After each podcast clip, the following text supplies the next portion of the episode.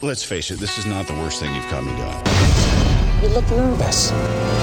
I'm in a glass case of emotion. Holy, let go of me. I think you're breathing my neck meat. That is why the Warriors have come. I'll be back to have vengeance. Throw me a freaking bone here. A martini, shaken, not stirred. The Force will be with you always. Avengers, assemble! In the red corner, standing six foot two inches tall, weighing in at 245 pounds. Is the Eclectic Collective.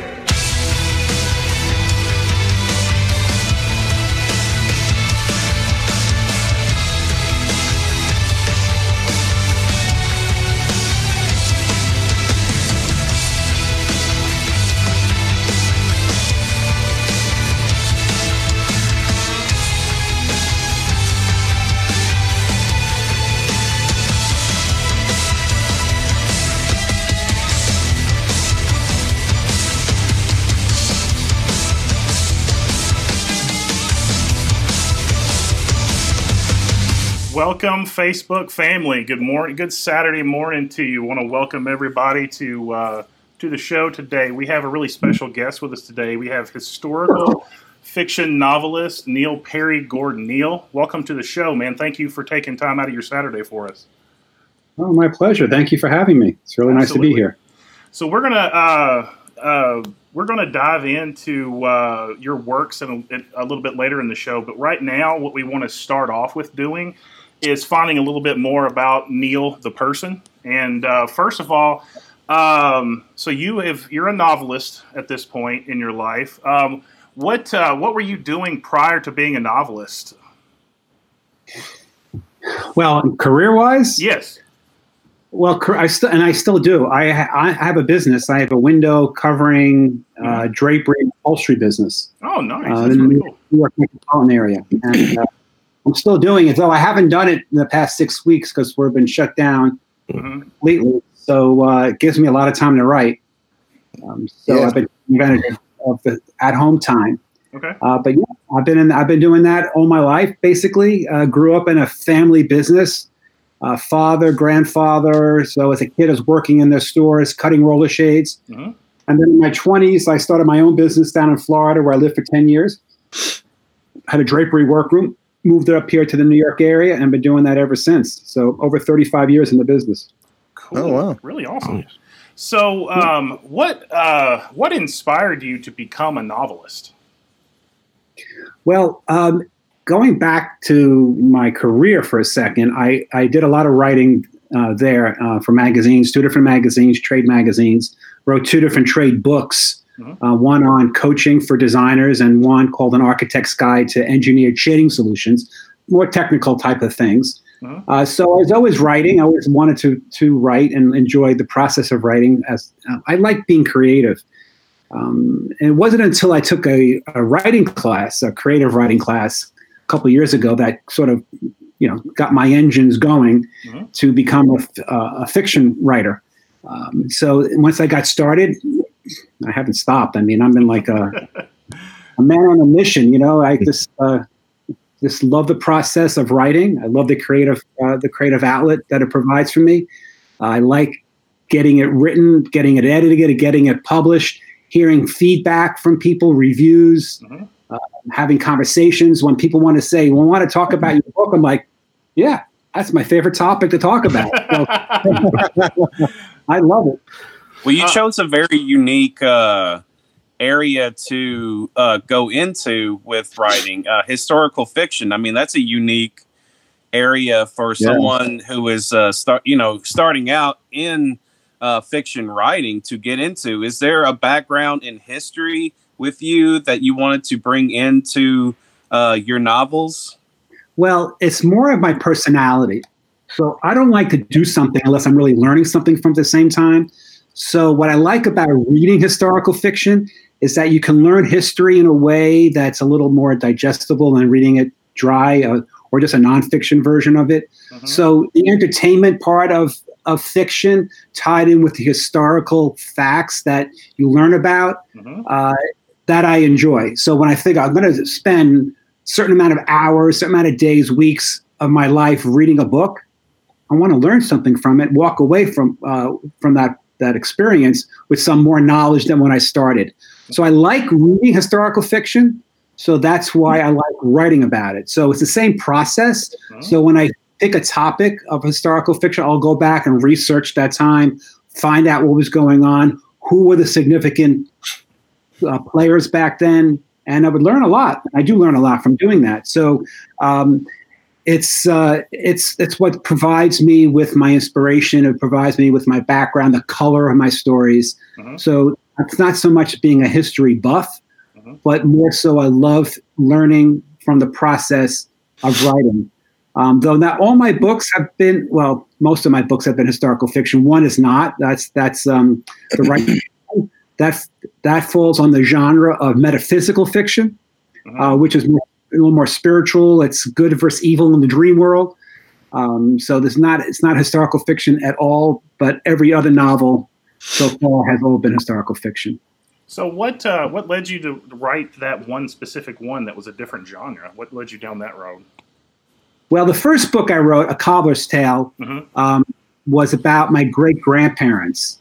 Um, so, um, and there's I, I I I dabbled in a little metaphysical fiction in that first novel. So um, my third book, The Righteous One, is a sequel to that first book that takes place uh, in 1960 as opposed to 1910 when the first book came out.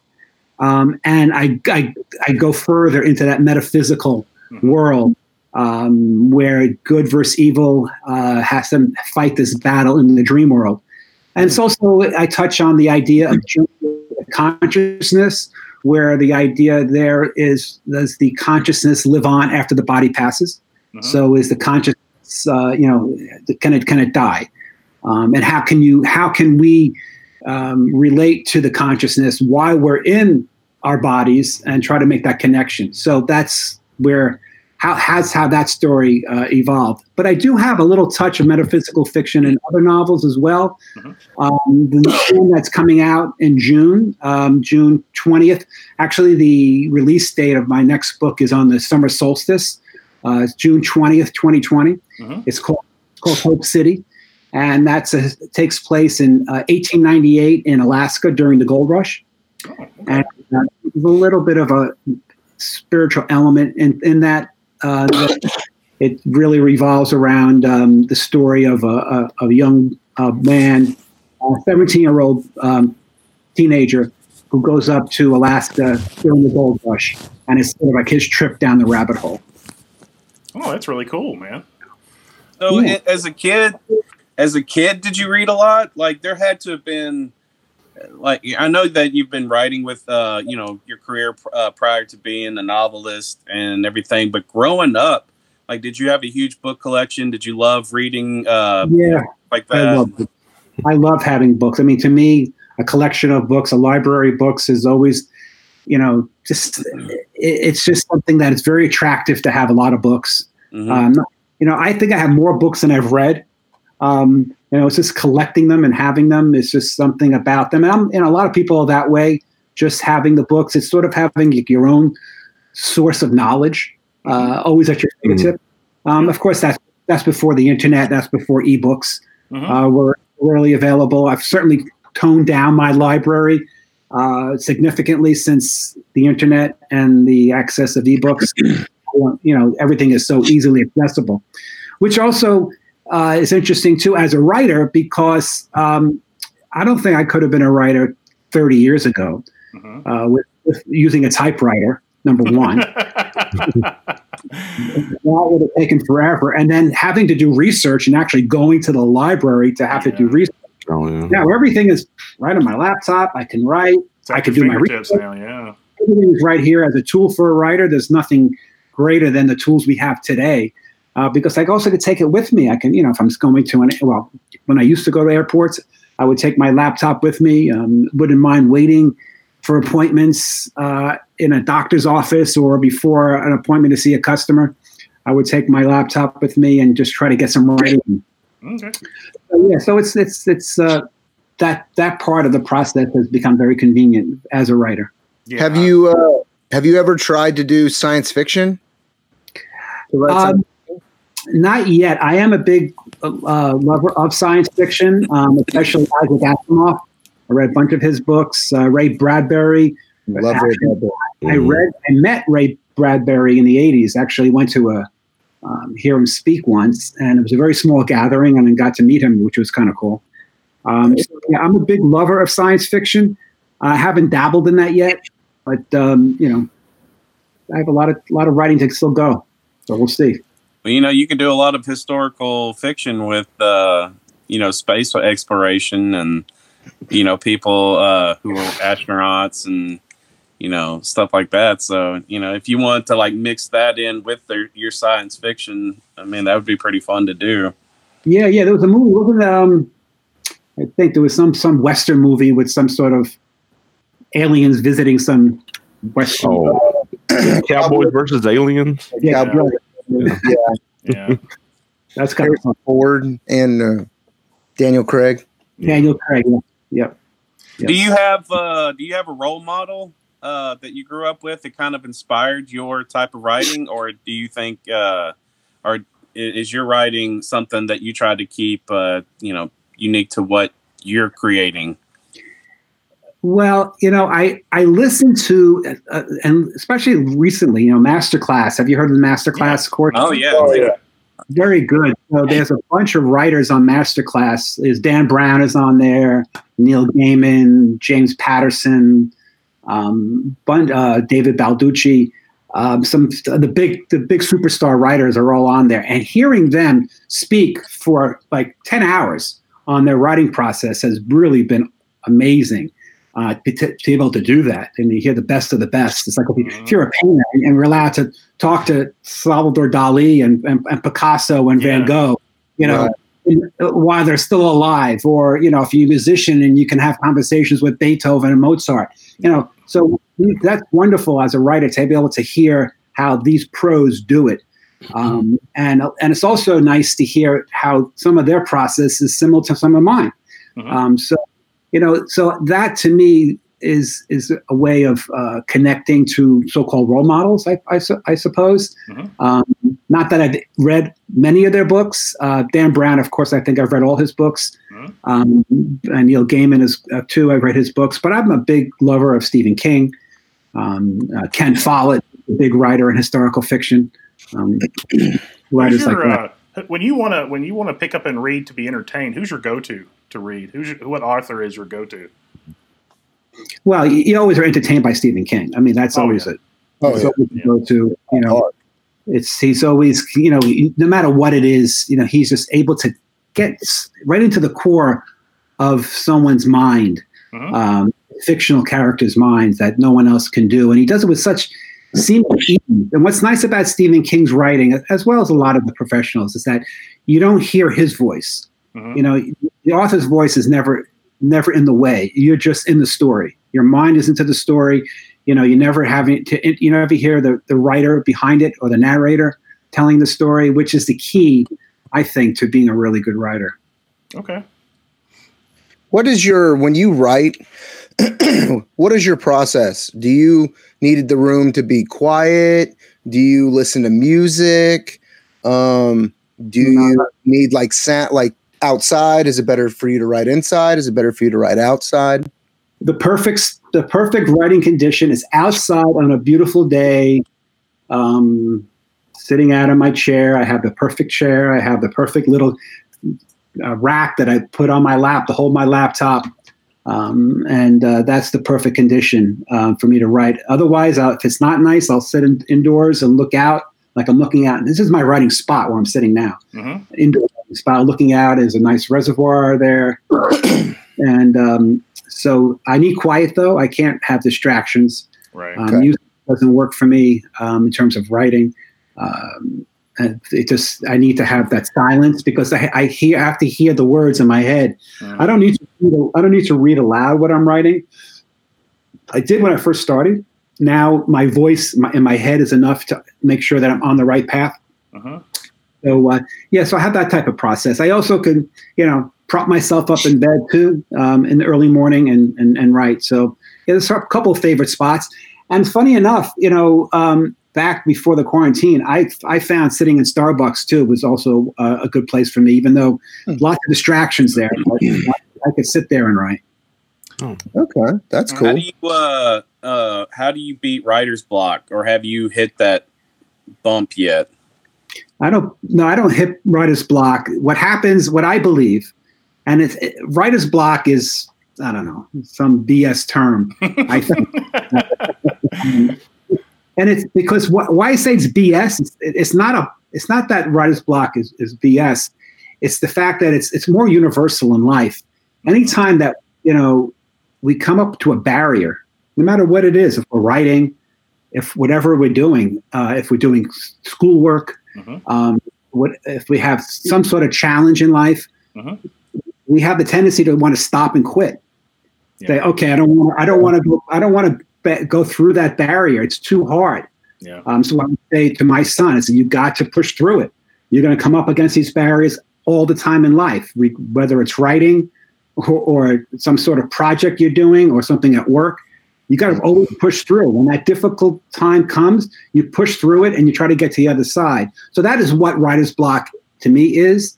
So if I come up with a part where, okay, I'm stuck, well, put it down. I'll walk away and maybe I'll go out and do something else, come back to it, um, and then push my way through it. And that's how I deal with that. Cool. That's that's great. So let's um, so let's walk let's walk through. So you've got currently you've got four books out. Is that correct? Four published novels, yes. So let's walk through each one of those and let's talk a little bit more in detail about a cobbler's tale. So walk us through um, what you know event historical events hit time frame that this is based around, and uh, what is the overarching story of that book. Well, A Cobbler's Tale is based on the life of my great grandparents. Okay. who uh, came from a small town. Um, it's a, a Jewish village called a shtetl, which are um, poor Jewish villages in Eastern Europe. Um, in southern Poland, it wasn't called Poland back then. In 1910, it was part of the Austrian-Hungarian Empire. Mhm. And in 1910, at that time, um, lots of men were first coming over to a lot in, in lower their lower east side of New York to get established, move their business over, find a place to live before they brought their family. So my great grandfather did that. He came over and left his pregnant wife back at home Wow. and three, three young children, one of which was my grandfather, and left them there in uh, in Poland while he came here. Um, and so when he came here, he got himself involved um, with some some gangsters in the Lower East Side. Now, I, I, I've embellished his life uh, up to the, up to the gangster part. It was true, and then and now I, I made him much more adventurous and, and courageous than he really was. So he got himself busy here, um, distracted, uh, and then 1914 war broke out in in, in Eastern Europe, all, all throughout Europe. World War One broke out, and uh, he got his family was stuck. He couldn't go get them. So I'm not going to go further than that by telling the story because Oh, it's yeah, a, fine. it gives some Oh. away. Yeah, no. But that, that's a awesome story. Um, so it takes place in 1910 between uh, Eastern Europe and the Lower East Side of New York uh, during the time of massive immigration coming into this country. Millions and millions of people were coming. Three to four million people a year were coming into America. Uh, not just Jews. You had Irish and Germans, uh, Italians coming in. Uh, so it was a massive immigration. So you, you learn a lot about Ellis Island, what it was like there um, as immigrants came in, um, the, the process of being entered into this country. Um, a lot about living in the Lower East Side during that time. There was over 500,000 Jews living in the Lower East Side of Manhattan. More Jews than anywhere else in the world at that time. Um, wow. Uh, it was, was, and people were packed into tenement buildings and just, you know, horrible living conditions. Um, so there's a lot to write about during stories like that when there's a lot of conflict. So that's the cobbler's tale. Uh, so, Uh, wait until we go uh, before we go to the next novel. Uh, the the main the main character, uh, uh, is it Pincus or uh, if this were to be made into a movie, who would you want to uh, play that character? I got to bring the nerd in. Good question. yeah, well, um, well, I mean, I'll describe Pincus to you, and maybe you could think of somebody. All right, do that. Do that. So Pincus is a, a slight man, uh, thin, pencil mustache. He wears uh, little round uh, horn rim glasses. Um, uh, he's kind of a grouchy guy, um, not very well liked. Um, you know, dark hair, thinning hair. Mm-hmm. So he's not a handsome, virile man. He's more of a meek, you know, you would look at him and never find him very impressive. In fact, when he was living uh, in in in uh, Poland, he was never really respected among his peers. Mm-hmm. Um, there was two types of boys, two social stratas of boys back then. Mm-hmm. You had you had the the Torah scholars, the ones who were smart and and were selected by the rabbi to study the Torah their whole life. Mhm. So, and they will be supported by the village. So they were the, the prime, the smart ones, and anyone who can marry any woman who could, a girl who can marry a Torah scholar has got one of the, you know, the prize men. Then there was a second tier of, of men or boys who would probably go into their father's business. You know, as a merchant, they would be a cobbler or, or a tailor or a baker or a butcher. So Pincus was a cobbler. He was never respected like he was like he wished to be, and so he's always had a chip on his shoulder. Mhm. So when he came here to the Lower East Side, all of a sudden, if you were a Torah scholar, that didn't mean anything anymore because you had nothing to do here. But if you were a cobbler or a baker or a carpenter, you had a skill, and five hundred thousand people, you you had something you could market, and all of a sudden the tables turned. So um, where the man was disrespected, all of a sudden he was respected. So there's a little synopsis of the man. Who can you think of? I, I can only when you- as you describe him, the only person I could think of is the typecasted Adam Sandler. I was serious thinking the Adam same thing. I was like, sounds like Adam Sandler. Sandler. He's typecasted into those kind of roles. Those Right. you know. So Yeah. Well, that's, that's Well, maybe, maybe Steve Buscemi. Steve Yeah. is a little older. You know, Steve Buscemi has more of the look than Adam. Yeah, Adam's that- that- more bulkier type of a guy. Yeah, I was thinking Buscemi for the look and Sandler for the Jewishness. Yeah. yeah. you said, you said it, Micah. yeah. Hey, actually, he did. I was just thinking it. All right, uh, let's let's go to the let's go to one of your other novels. Uh, walk us through um, a synopsis of Moonflower. What's that about? Well, Moonflower takes place in the 1670s. Um, uh, right before New York became New York, it was called New Amsterdam, and the Dutch lived here.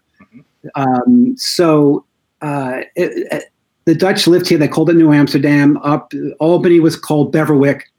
Uh, indigenous people still living among among everyone else. Manhattan uh, was called Manhattan back then. Um, the Lenape Indians there, Mhm. and at this point, they're being further and further pushed away. Back in 1670s, um, the only occupied place of Manhattan was Lower Manhattan, Mhm. and Wall Street really was a wall that separated the Lower Manhattan from the wildness of the rest of the island. Okay. So Wall Street was a wall. It was a picket fence that they had guards going up and down to keep the dangerous indigenous people out. Wow. Um, so that was what it was like back then. And this is a story about a, a young boy. His name is Lucas Peterson. And the book begins when his uh, he's he's he's going out to venture and be, he wants to live the life with uh, an indigenous Native American tribe, and he he wants to search for the Great Spirit. So he is sitting with a shaman, and the shaman is about to administer to him a concoction uh, of seeds coming from the plant of the moonflower, Mhm. which is a flower that only blooms at night. And the moonflower is a real plant. It's actually called the datura. It grows wild. You can actually, it still grows around here. The seeds of the datura plant are hallucinogenic, and you, if you take too much of it, I've never done it, but as I've read, you can take too much of it. It's very dangerous.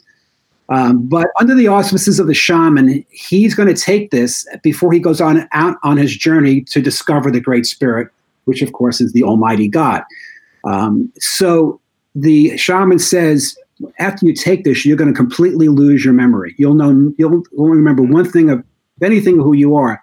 So I'm going to. He hands him a quill and parchment. It says, uh, Lucas, write everything down, every memory from your youngest mem- first memory to this morning. Mm-hmm. Write it all down because tomorrow, when you wake up after you drink the moonflower, you'll have no memory. The only thing you'll have to, to show you of who you are will be this document that you've written down of your life. Mm-hmm.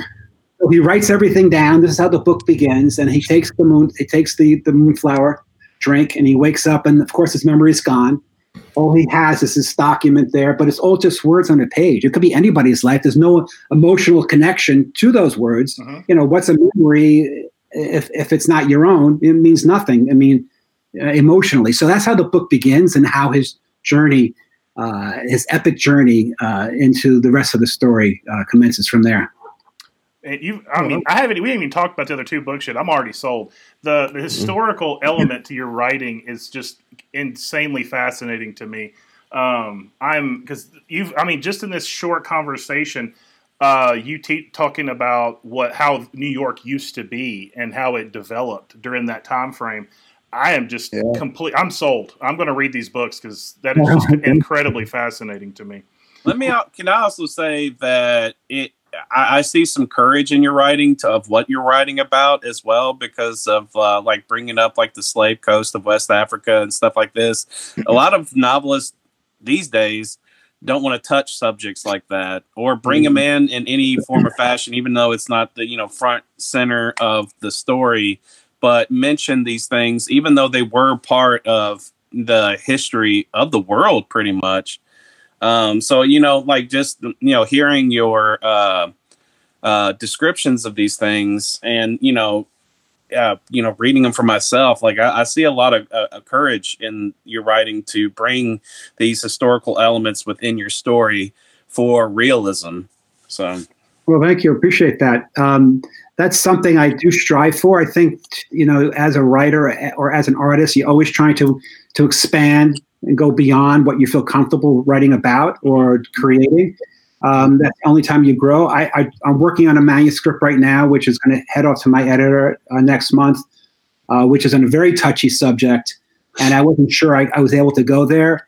Uh, it's called White Slave, and it's about um, uh, uh, these slaves. Uh, actually, again, we're going back to um, uh, Poland in 1920s, um, where these Argentinian, but it's a, story about Jewish men, rich Argentinian Jewish men um, uh, coming to uh, Poland in the 1920s and luring young Jewish girls out of their villages, out of their shtetls to marry rich Argentinian men, but it was a farce. And they would bring them down to Buenos Aires and put them in brothels as sex slaves. Oh wow! So um, yeah, so it's uh, you talk about something where it takes a little courage to write. That that required saying, okay, am I going to go there? Yeah. Because you know you, you get to, you get to scenes there where you you really have to make it real and you're like you know, can I do this? Right. So uh, yeah, you have- you have to push yourself to go there. So I, we'll see. We'll see how my editor likes it. Um, that's always my, my first test is getting it past her. All right, so uh, let's let's walk through um, the righteous one. Yeah, well, I mentioned that before. That's a sequel to A Cobbler's Tale. It takes place in 1960. So um, the Cobb, uh, Righteous One uh, is about um, there's in Jewish mysticism there's something called Kabbalah. You may have heard of Kabbalah. Um, so that's like the, the, the mysticism of Judaism. And according to Kabbalah, there's there's something called a tzaddik. The tzaddik are 36 individuals that are on the earth at any one time that are considered the hand of God. Okay. So they have this special connection, spiritual connection to Hashem, which in Judaism is called, we say God, we call him Hashem. Um, so he, they, this person has this connection. So my main character is a tzaddik, though he's like like a reluctant tzaddik at this point um, because he has this ability, but he's a cobbler. He's just lived his life ever since he had his a couple of incidents when he was younger and hasn't really practiced. Not that you can practice being a tzaddik or had any experiences, but he's called upon to resurrect this ability because an evil counterpart to the tzaddik, a Rasha, has a, has come out uh, and has been uh, taking advantage of uh, people in the New York metropolitan area as a gangster. Okay. And so he has been called upon to battle this Rasha because no one else could battle him. And the power of this Rasha is he could foretell events before they occur. And he does that through his dreams. So he he knows the score of the Giant game before the Giants are about to play. So he can he can make bets on the Giants game. He knows when real estate deals are going to happen ahead of time, so he can make moves. He knows when uh, people other gangsters are going to make hits on others, so he could defend themselves. So he has this ability, and so he's taken it to an evil uh, end, of course. Um, so they they've they've know some people have noticed this, call upon him to do this. Now, the only way that the tzaddik can battle the Rasha Uh-huh. is not in the regular physical world, but in the dream world. Okay. So while Rasha can move about in the dream world skillfully, the tzaddik has to learn how to do that through what's called lucid dreaming. You might have heard the term lucid dreaming. Yeah. Is knowing how to be awake in your dreams, Yeah. to be aware that you're dreaming, and then, okay, I know I'm dreaming. I'm going to fly now. So you may have had that moment. A couple of people have had that moment. You know, people have had that moment several times in their lives. I've had it a handful of times where I knew I was dreaming. Yep. But there's ways of actually becoming lucid by practicing certain techniques. Okay. Um, and you can actually do this. So I, I delve into that and uh, the stories about how my tzaddik, Moshe the cobbler, uh, learns how to become lucid in his dreams so he can meet the Rasha in the dream world and battle. And that's where this, this battle takes place. Man, again, sold. I see a young Al Pacino in this role. now we have a good and evil situation going on. I was I was actually I was actually going to say Keanu Reeves. Oh yeah, yeah, I can go with Keanu Reeves. I can get Keanu. Yeah, but see, like I, I can't see Keanu Reeves without a gun in his hand, and I don't see a gun in this ca- in this character's hand. No, Like, but I mean, see, I, could like, I uh, could see him. I could see him playing that lucid dream. I mean, that just I, to me, I just see him pulling that off. I just that, that would be fantastic. Again, But I see I see this character with like hand tools instead of guns, so it's like hey, I can totally see a young Al Pacino taking like a like a hammer or something. hey, like, hey, the John Wick didn't need anything. He didn't need a gun. He could. He was Yeah, that's killing true. people with you know things in a an antique shop. So, yeah, that's very true. but again, I'm another story I'm sold on. That is just incredibly. That's I don't. I've heard of lucid dreaming, but I I've never read on the subject. I, um, I've heard it brought up in story storytelling, but I've never actually learned about Yeah. it. Well, you'll learn about it in this book. I, I do I do a little bit of teaching about it in there. That's fantastic. Well, Oh, wow. you know the it's always popular when you read something about you know good versus evil and Oh, uh yeah. you know like the ultimate battle. So That's, yeah, I can get on board. So uh, let's walk through the bomb squad. Well, Bomb Squad is strictly historical fiction. It takes place, um, it begins in uh, 1916, uh, Ju- June 30th, 1916, at midnight. There's a massive explosion of Black Tom Island, Mhm. which was an armaments depot located right behind the Statue of Liberty, about 2,000 feet away. Um, this is the time when World War One has broken out, but America is still neutral in the war.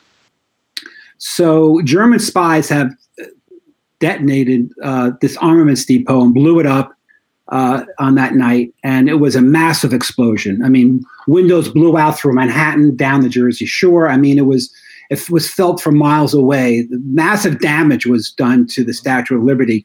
The reason why the Germans were doing it is a lot of Germans were here. Um, there were actually a lot of Germans were stranded here because when the war broke out, um, all the German sailors were, were stuck here, and uh, their ships uh, were quarantined because it was too dangerous to cross over the Atlantic to go back home. So all throughout the Jersey side, uh, there were a lot of Germans. So uh, German spies were here, and they were trying to prevent the United States from entering the war by causing havoc, um, by, and hopefully distracting the Americans, not thinking this is worth it to go into the war. So the bomb squad is a story of, of two uh, two German Americans Uh, I call the I sub give the subtitle "Clash of the Patriots." So one German American is a doctor of uh, administrator and a doctor of Ellis Island Immigrant Hospital, Dr. Harold Schwartz, and he's a German spy. Okay. Him and his father. His father was a lifelong friend of Kaiser Wilhelm and a uh, and an armaments dealer, and they live in New York City. And they're the ones behind all this espionage going on in the city and trying to cause havoc. And my other, uh, my my protagonist is also a German American, but he's a New York City police detective, Max Rothman, and he's he's a loyal American, patriotic American. Um, so he's called upon by the British Secret Service, uh, Secret Intelligence Service, called the SIS, to establish the bomb squad. So he puts together this bomb squad, which is five men, German speaking men, each with a different skill set to uh, uncover this espionage that's going on by Harold Schwartz and his father.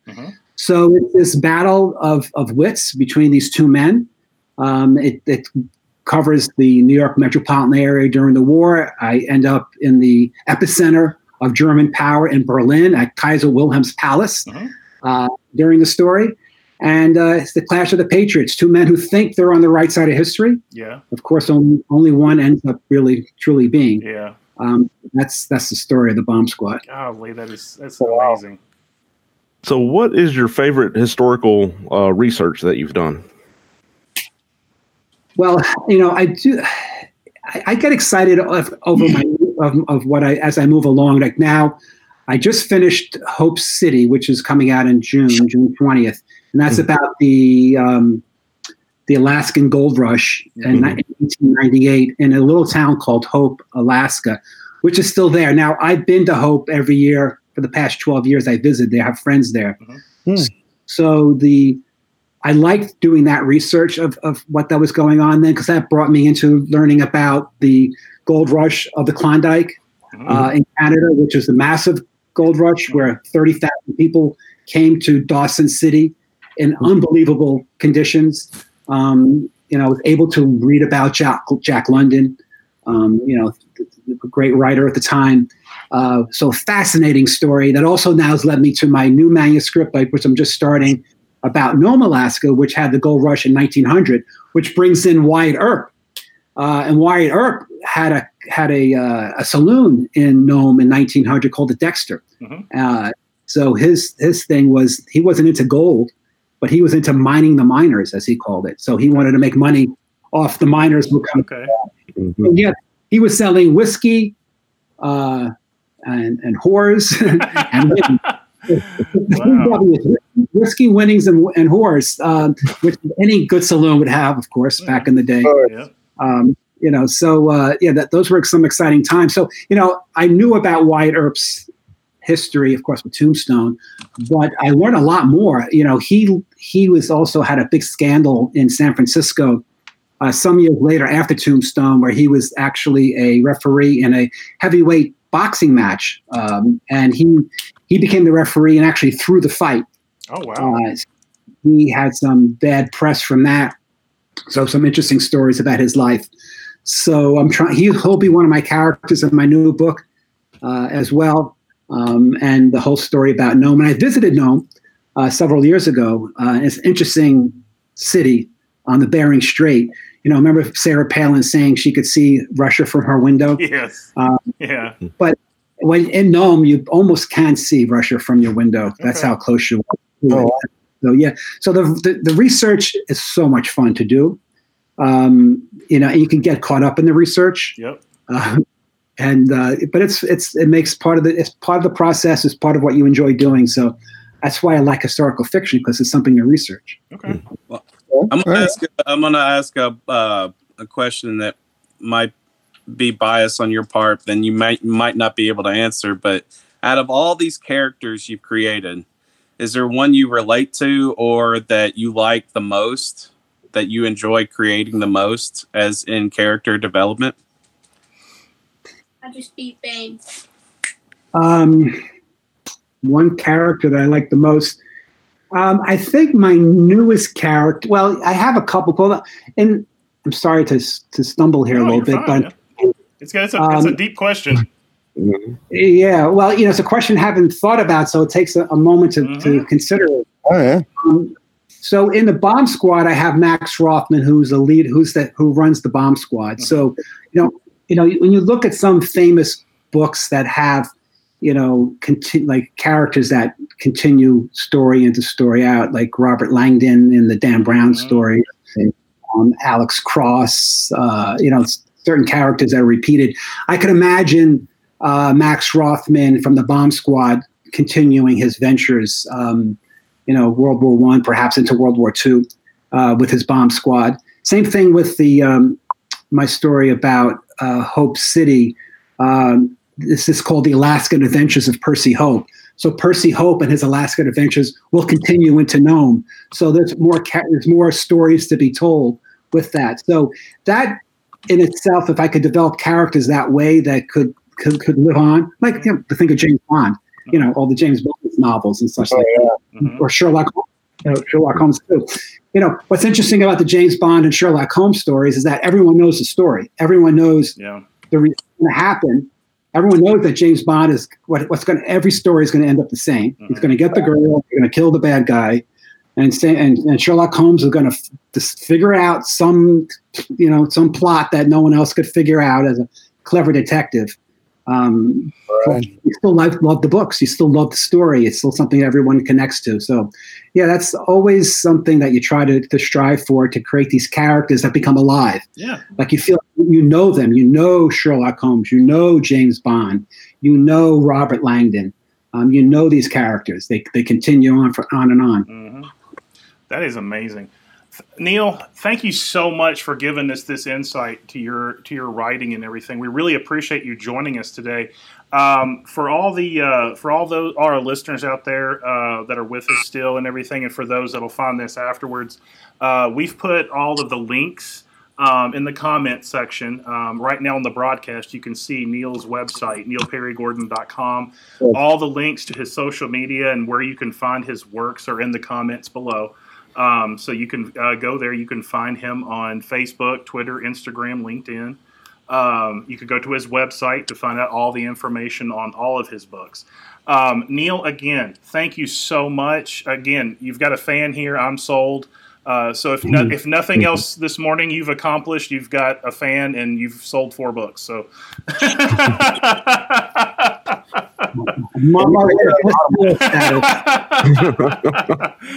All right, guys. Uh, thank you so much for tuning in this week. Again, Neil, thank you for being our guest, and everybody else out there, stay eclectic, everybody.